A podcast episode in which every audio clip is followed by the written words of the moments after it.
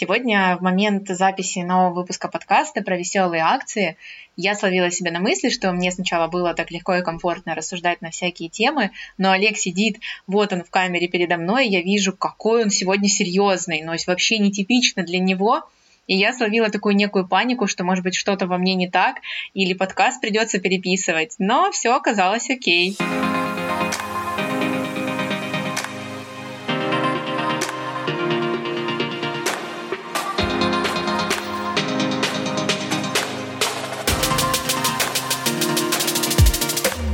Всем привет! Это новый выпуск подкаста «Где деньги, Свет?». Меня зовут Олег. Рядом со мной в мониторе, как обычно, Света Инвестова. Света, привет! Привет, Олег! Привет наш, всем слушателям и зрителям. Наш, а. наш подкаст, он про управление финансами в повседневности, и мы а, сегодня будем говорить об акциях, об, о веселых акциях. А, постараемся раскрыть эту тему а, как можно глубже, без занудства, потому что, как мы знаем, Света нам рассказывала, что а, экономика это очень скучно и грустно, поэтому... Нет, неправда. Ты что, в настоящие времена это вообще очень весело, такие ралли прям происходят. Прям ралли? Прям ралли, да, событий. Э, ну, в общем, э, сегодня давай поговорим про акции. Э, я подготовил несколько вопросов. На мой взгляд, они интересные. А, может быть, какие-то еще родятся в процессе разговора. Итак, для простого обывателя, меня, Олега, чем примечательна акция, что это такое? Ты знаешь, Олег, вот ты этим вопросом сразу, мне кажется, закончил наш подкаст, потому что для простого обывателя Олега мне сложно подобрать э, какие-то факты, чем может тебе быть привлекательна акция. Но я постараюсь. Угу. Возможно, тебя может привлечь тот факт, что акция, как ценная бумага, это не долговая ценная бумага, как облигация, унылая, которую мы уже разобрали. Это бумага, которая дает тебе право на совладение доли компании, которой, ну, акции которой ты покупаешь. То есть ты не просто приобретаешь в собственность ценную бумагу, а это становится твоей собственностью, ты еще и как бы начинаешь участвовать и причастен к бизнесу какой-то компании. Вот, Олег, ты к какой компании хотел бы быть причастен, например? Ну вот тебе просто нравится история, тебе нравится, ну, не знаю, миссия, ну, вот что-то такое. Да, много компаний, которые мне нравятся, ну, начиная там Apple, она классная, все с ней хорошо, и заканчивая э, Роснефтью, Роснефть тоже все хорошо с все, все, все классно Роснефти, да? да? Ну да. вот смотри, если здесь брать чисто, ну, такой философский момент, который я часто и читателям своим говорю в блоге, Наверное, здесь в первую очередь это осознание того, что когда ты покупаешь акцию, ты как бы становишься причастен к этому бизнесу, ты совладелец этого бизнеса, угу. ты владеешь как, э, не знаю, ростом этой компании, да, так как ее, ее долгами в том числе. Вот, то есть угу. это тоже важно понимать, что в акциях не все так весело и радужно. И, конечно, и выбирая акции профессионально, нужно все-таки опираться, ну, хоть на какой-то, не знаю, фундаментальный анализ. Но когда вот у меня люди спрашивают, вот просто Свет, ну вот а какие акции покупать? Вот если это просто обыватели, как ты говоришь, то я всегда говорю, что покупайте те, в которые вы верите. Все. То есть, которые вам нравятся. Философия, ну, типа, там, в которой вы верите. Типа я поверил в это и купил, и окей. Да, да, да. ну то есть ты осознаешь, mm-hmm. что ты там, тебе очень нравится Apple, а, мало того, что их акции там выросли, я недавно, кстати, статистику по Apple готовила, а, на 3000%, по-моему, за 20 лет, вот, но Неплохо. там в том числе, да, в том числе тебе э, хочется быть причастным к компании, которая создает реально крутые, удобные продукты, да, и ты поэтому ее выбираешь, потому что ты веришь, что у Apple там в 2022 году ничего не кончено, и компания дальше идет там в ногу со временем, разрабатывает разные там инновации. То есть, ну, мне кажется, что такой подход тоже вполне себе имеет место быть. Да, окей. Слушай, а в итоге-то какие акции э, в целом бывают? Ну, то есть, э, я знаю, там приписочки есть привилегированные, непривилегированные. Какие-то ну, в еще. целом рынок акций разделяется, по сути, на два вида. Да, это обычная угу. акция и привилегированная. Обычная так. акция дает тебе право на совладение компанией, а, если ты владеешь там определенным пакетом, да, то есть там, например, 20-30%, э, то ты уже можешь как акционер вносить какие-то коррективы в стратегию компании. Если ты владеешь больше, чем 50% акций обыкновенных, то ты имеешь право голоса, то есть ты уже можешь вносить какие-то структурные изменения в компанию. Но это, как ты понимаешь, мы говорим о каких-то тяжелых деньгах, то есть это уже про миллиарды, а, триллиарды, mm-hmm. что там, хулиарды, как это называется, долларов. Вот. Yeah. Но в целом а, обычная акция дает тебе все права акционера, которые существуют. При этом есть такой один нюанс. Ты можешь претендовать на дивиденды, но, в принципе, если компания решила их не заплатить, то она тебе говорит, что, слушай, ну, мы сегодня вот в этом году не платим дивиденды, так что давай, сорян, до свидания. И, И все, есть да? некоторые компании, да, которые выпускают привилегированные акции. А, у нас законодательно установлено, что привилегированных акций не может быть больше, чем 20% от всех акций компании. Что такое привилегированная акция? Она не дает тебе права голоса. То есть ты можешь владеть вообще любым количеством, но права голоса у тебя не будет. Но при этом привилегированная акция есть бонус. Дивиденды по этой акции тебе будут выплачены всегда. То есть mm-hmm. компания получит выручку, она скажет, ребят, всем, сорян, дивиденды мы не выплачиваем, но если у нее есть префы, так они называются, да, а, коротко а, на бирже, если есть префы, то компания тебе хоть, ну, какую-то копейку, хоть крошечку, но обязана заплатить. Ну и еще, наверное, такая история, не знаю, будет ли она кому-то интересна, но а, если компания объявляет банкротство, то акционеры же тоже стоят в списке на э, получение да, каких-то выплат, на получение компенсаций. И вот привилегированная акция в данном случае стоит выше, чем обычная. Ну, давай не будем есть, о грустном. То есть теоретически э, привилегированным могут заплатить, а непривилегированным не заплатят. Да? да, уже могут не дойти просто, да, до mm обычных акций. Но в целом я тебе скажу по своему опыту, что в принципе, если у компании есть префы, то есть есть возможность покупать привилегированные акции, то я всегда покупаю привилегированные. Ну, то есть мне, как обычному человеку, важно, например, получать пассивный доход в виде дивидендов, поэтому я выбираю привилегированные.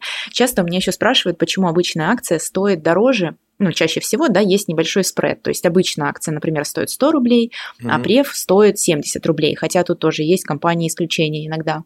Это происходит из-за того, что как раз-таки крупные акционеры, они хотят иметь право голоса. И, соответственно, они как бы покупают больше обычные акции и, ну, бустят их цену вверх. Вот, а префы, ну, как бы они более интересны только для получения вот этого пассивного дохода. Более или менее Ой, какая понятно. у тебя интересная надпись на майке, я только сейчас ее увидела. Отлично вообще. Да, я видишь, э, в прошлый раз ты была не по форме, сегодня я не по форме.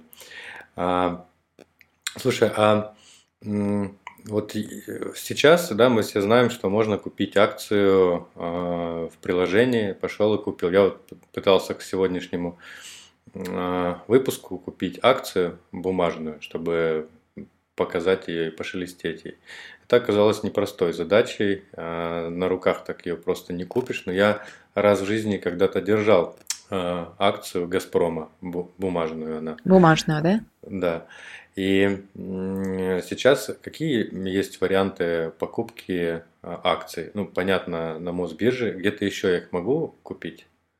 Да, в принципе, существуют разные способы покупок акций. Ну, самый популярный, самый доступный множеству да, людей нашего населения – это просто открыть брокерский счет, а, зайти в приложение и купить акцию. Вот, это угу. такая, э, скажем так, электронная версия акции.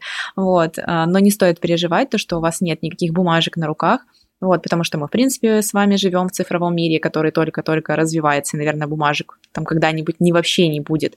А, когда ты покупаешь, то информация об этом отправляется в депозитарий, а это такое хранилище информации. То есть тебе присваивается номер, он отправляется в депозитарий, и даже если с твоим брокером что-то случится, ну, ты придешь к другому брокеру и через э, отчет, да, брокерский восстановишь свои ценные бумаги. Ну, собственно, у нас сейчас вот эта вся история, наверное, все знают, да, Альфа-брокер под санкциями, Сбер под санкциями, бумаги перетекают от одного брокера к другому.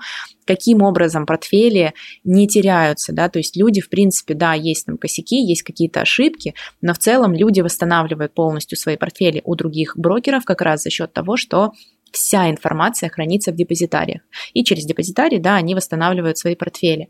Есть еще внебиржевой рынок акций, Олег. Это, Это акции где? компаний, Это где? Это, это где он это, есть? Он где есть? Это за пределами биржи. Он ага. есть у брокера, у того же самого брокера, только угу. акции называются внебиржой. Что это значит? Это значит, что это обычные акции с такими же правами, все с ними хорошо, но при этом они не листингованы на наших биржах, ни на Санкт-Петербургской, ни на а, Московской да, mm-hmm. то есть, ну, они листингованы где-то там, не знаю, в Дубае, может быть, в Гонконге, может быть, в Китае, ну, то есть, вот где-то на каких-то биржах они существуют. И брокеры, как финансовые посредники, у них есть доступы на другие биржи. И если mm-hmm. ты а, квалифицированный инвестор, то брокер дает тебе возможность покупать и такие акции в том числе. Но сегодня а, в есть, ситуации... Есть, подожди, подожди, то есть я прихожу к брокеру, говорю, в Дубаях есть а, вот такая вот компания. Нет, так не, так не, так не пойдет, Олег. А, Ты а приходишь а к брокеру, и брокер так. тебе говорит, вот смотри, вот ага. смотри, Олег, в Дубаях есть вот такая компания. Угу. Если ты квал-инвестор, то ты, в принципе, можешь ее купить. Но это будет называться внебиржевой сделкой. И сейчас, угу. конечно, с внебиржой а, очень большие проблемы, потому что смотри, если московская биржа и Санкт-Петербургская биржа заботятся сейчас о всех акциях, которые на них листингованы, да, то есть они ищут варианты, например, там, как договориться с тем же Евроклиром, о, господи, это иностранный депозитарий, друзья, не пугайтесь. Вот, то есть э, биржи озабочены, и они заботятся в данном случае о тебе. Что касается угу. внебиржи, то, по сути, ну, вот э, в ситуации сегодняшней неопределенности никто не будет э, заботиться о том, как тебе эту акцию в итоге продать или, да, э, что с ней сделать вообще, потому что, ну, это внебиржевая бумага, и Собственно, тут сейчас, к сожалению, люди попали в такую серьезную ловушку, и как долго она будет разрешаться, непонятно. Поэтому всегда внебиржа – это такой повышенный риск. Вот.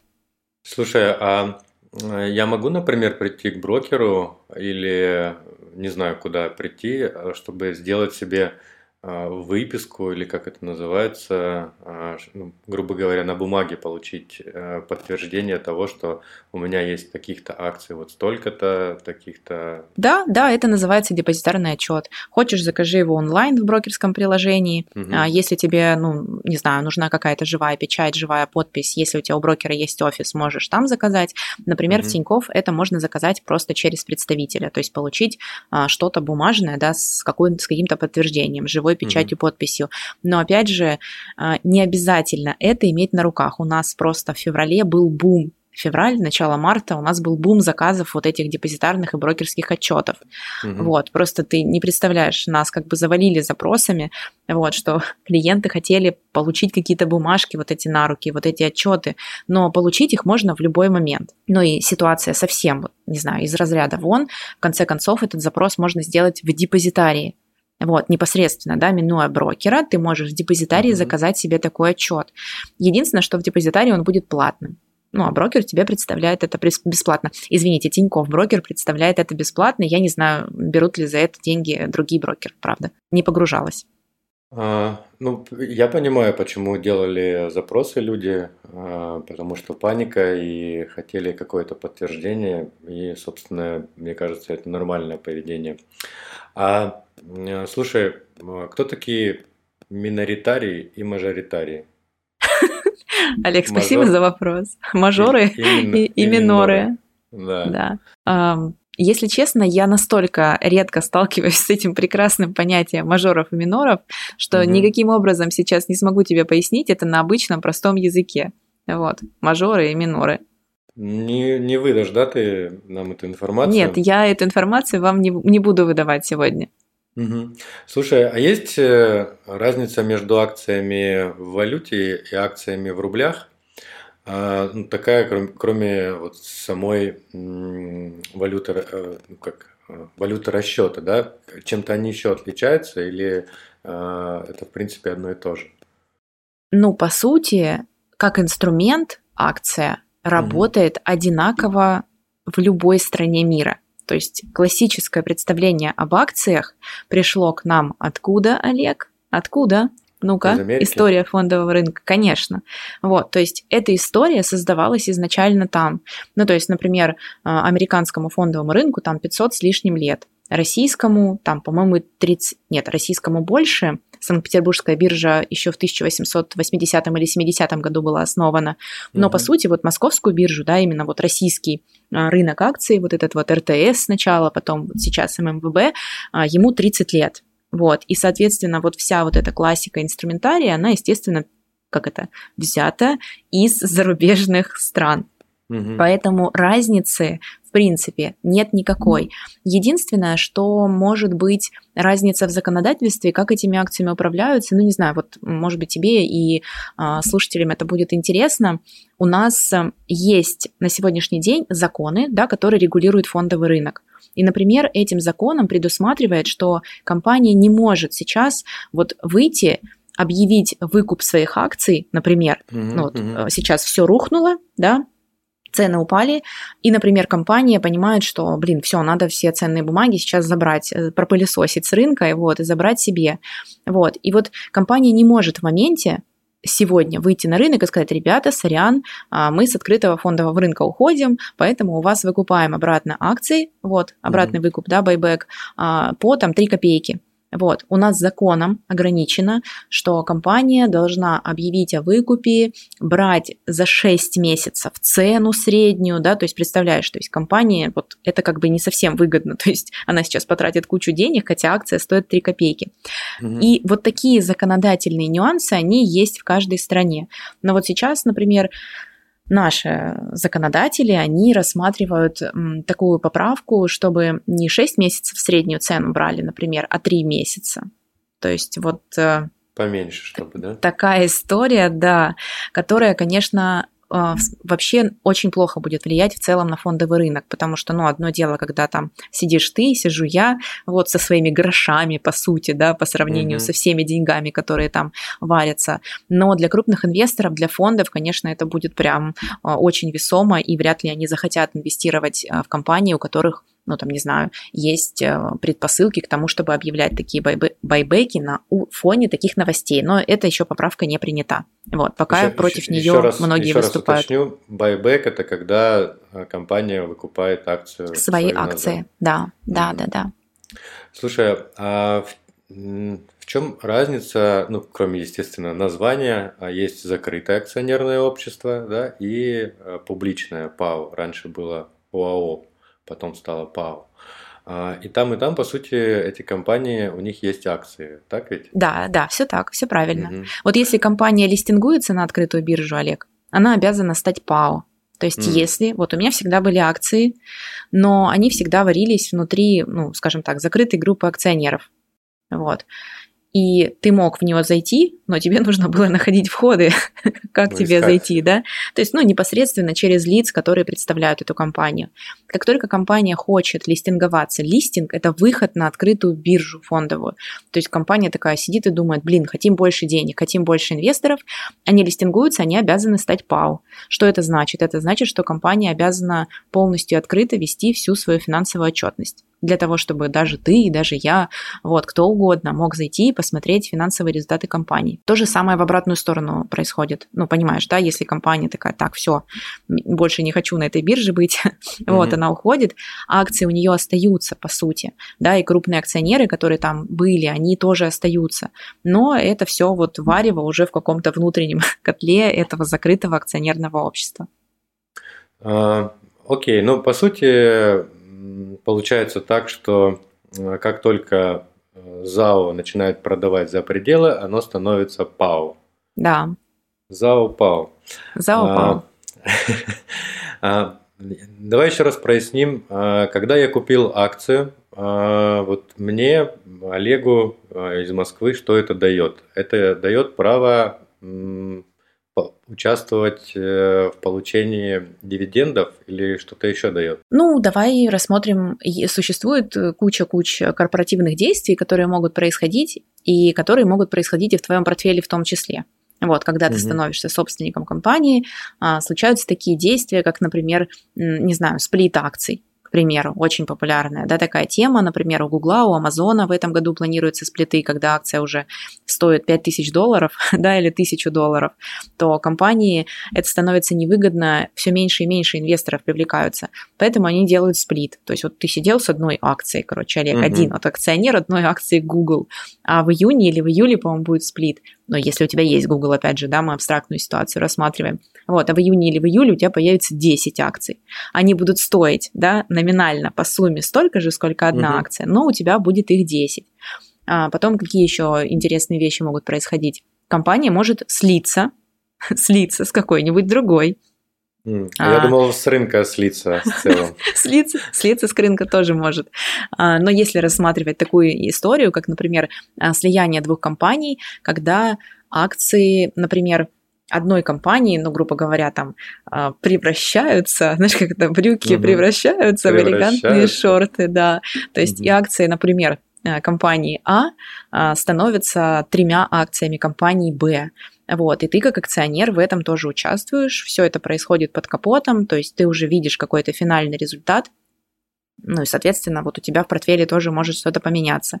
А есть и другие не супер интересные корпоративные действия, когда корпоративное действие проводится, и, например, полностью происходит поглощение какой-то компании с недорогими акциями, вот, и тебе прям а, корпорация говорит, слушай, Олег, ты же веришь в нас, хочешь быть инвестором, угу. вот, ну там, докупи еще 100 штук, чтобы мы дали тебе одну, там, например, нашу акцию, докупи 100 штук вот этой, которую мы поглощаем.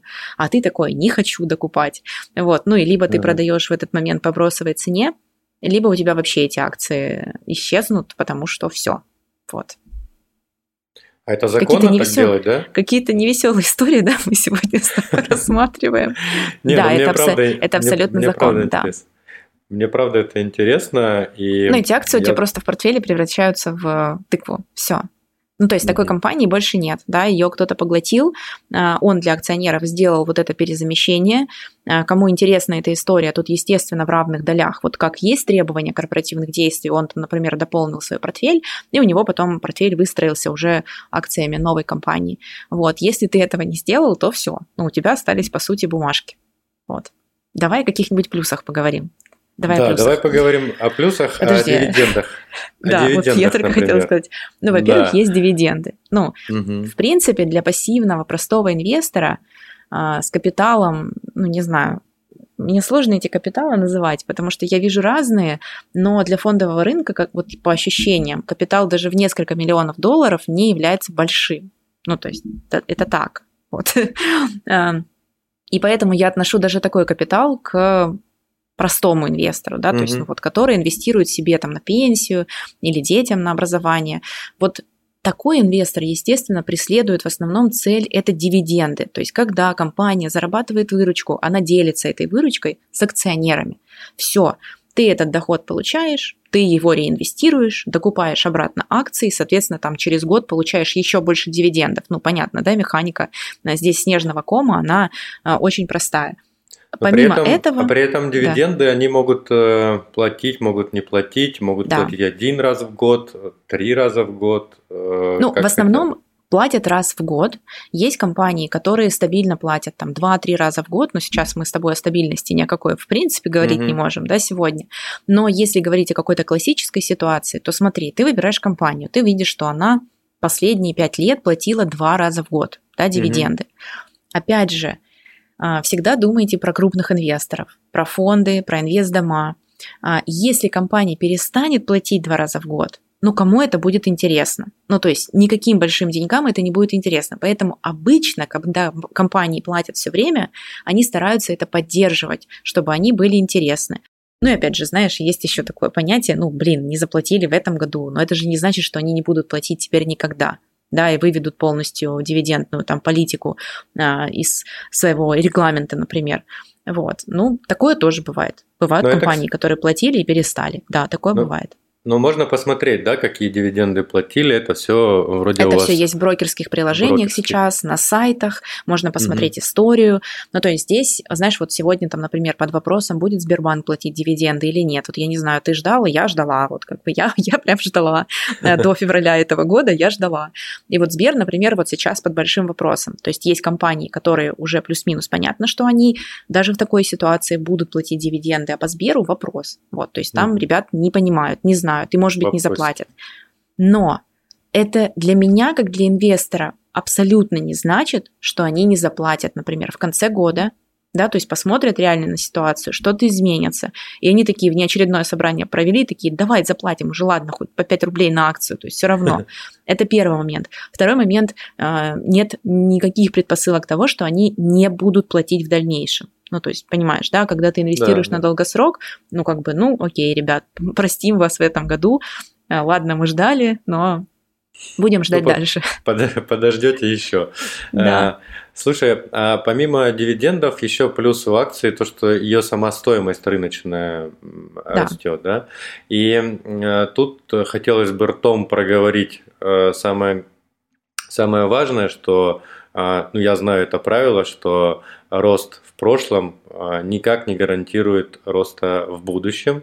Это раз, это, это ведь правда, да? Так и есть. Да, То это есть- все так, конечно. а есть вот эти, дело. вот, эти, вот эти ваши рекламы инвестиционные, когда вы говорите, если бы вы в 20 там каком-то 25 Ну, слушай, это же назад... наш первый сезон подкаста, да. Вот, это же... Ну, давай так, здесь же никто тебе не врет, когда говорит, что Нет. если бы, да так и бы. Да, Это факт. нет, согласен, тут никто Это не первый врет. момент. Да, второй момент это, например, может быть, знаешь, сейчас у зрителей, читателей возникнет вопрос, но ведь есть же всякие аналитики, да, которые прям рекомендуют. Ну, то есть, действительно, существуют огромные аналитические команды, и в Тинькофф есть и ВТБ, когда прям вот эти вот плашки рекламные, что там хотите доходность 10% годовых, а, вот список компаний.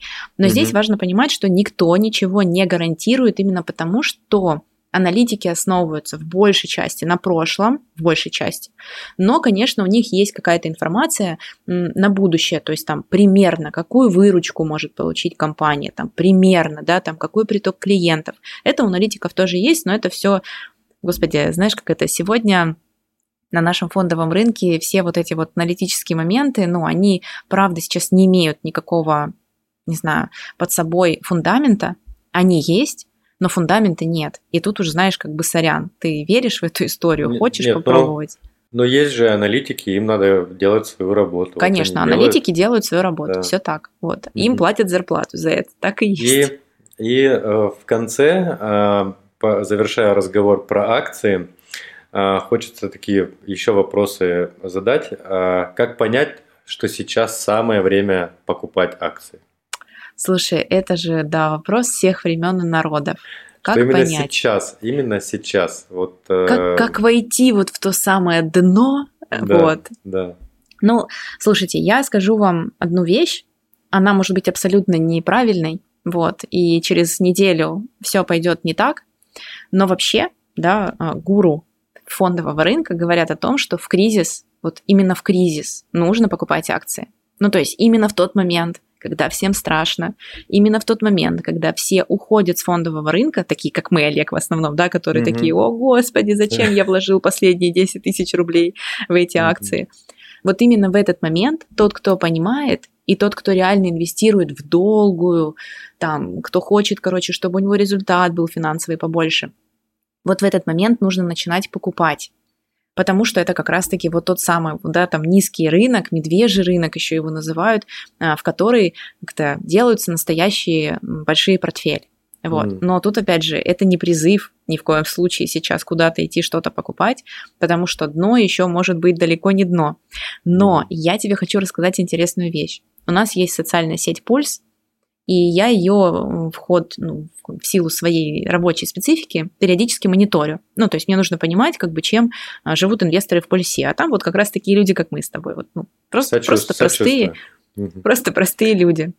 Так. И я вижу, как а, март, апрель, то есть если март это было сильное падение, да, а, Мосбиржи, то сейчас это падение доллара, курса доллара, вот, когда люди там набирали его по 100, а сейчас он уже 56, вот на сегодняшний день был, а мы какого там числа пишемся, 25-го на всякий случай, может быть, люди будут слушать, когда он уже будет по 40 рублей, но просто сам факт.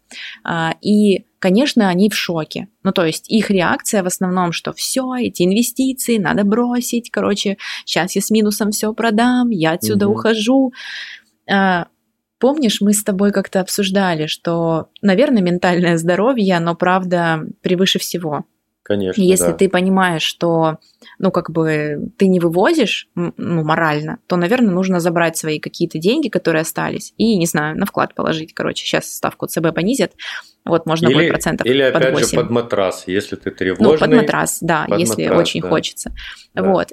Но там я нашла, там очень мало комментариев на тему того, что, ну там, наоборот, сейчас нужно потихоньку, да, там докупать какие-то там супер а, проверенные а, фундаментальные компании, вот. И я нашла такой прикольный коммент, а, в ТГ его опубликовала даже, там, значит, кто-то пишет, я не знаю, мужчина это или женщина, непонятно по аватарке, но он написал, что он заходил на фондовый рынок, в 2008 году. Это же вот мировой кризис, вообще mm-hmm. огромный мировой кризис, когда фондовый рынок вообще везде обвалился страшно и обваливался два года. Олег, то есть люди докупали опять минус, докупали опять минус, короче, то есть, ну, как бы два года инвесторы терпели вот этот ад. Ну вот по-другому mm-hmm. это не скажешь. Стресс. А, стресс, да. И он там пишет, что в 2008 я зашел, а, в общем, в середине 2009 я вышел, потому что, ну, я не смог, ну, то есть морально не смог это вывозить. Все же, ну, говорят, что надо докупать, докупать, докупать, mm-hmm. а он все падает, падает, падает, как с долларом сейчас прям. Да, да. Вот. А потом был отскок. А с 2010 по 2011-2012 люди, которые вот здесь закупались в 2008-2009, они сделали плюс 200, плюс 300 процентов за год. Ну, то есть mm. за год. А потом вот эта история повторилась в пандемию, 2020. Но там не такой сильный был провал и не такой сильный был, ну, отскок, ты понял, да? да. И этот чувак пишет, что и я зашел в 2021 снова, а 2021 это уже, это уже такая высокая точка. Вот. И сейчас, типа, я сижу, но в этот раз я хочу досмотреть это кино до конца, ребят. Ну что, уже все, то есть, да, он вот тот опыт уже прожил, то есть, представь, прошло 10 лет, вот, и сейчас он уже, ну, как бы понимая, что понятно, что непонятно когда, но mm-hmm. все-таки этот отскок произойдет, он уже как бы, он уже попкорном закупился, вот. Ну, Такие в любом дела. случае, в любом случае, э, к чему-то это все приведет. Э, про акции с тобой поговорили. Спасибо большое. Мне, правда, было очень интересно узнать. Ты такой серьезный, кстати, был сегодня. А у нас тема веселые акции, Олег. Веселые. Ну, ты, ты веселая, я серьезный, поэтому, ну, ладно. поэтому так.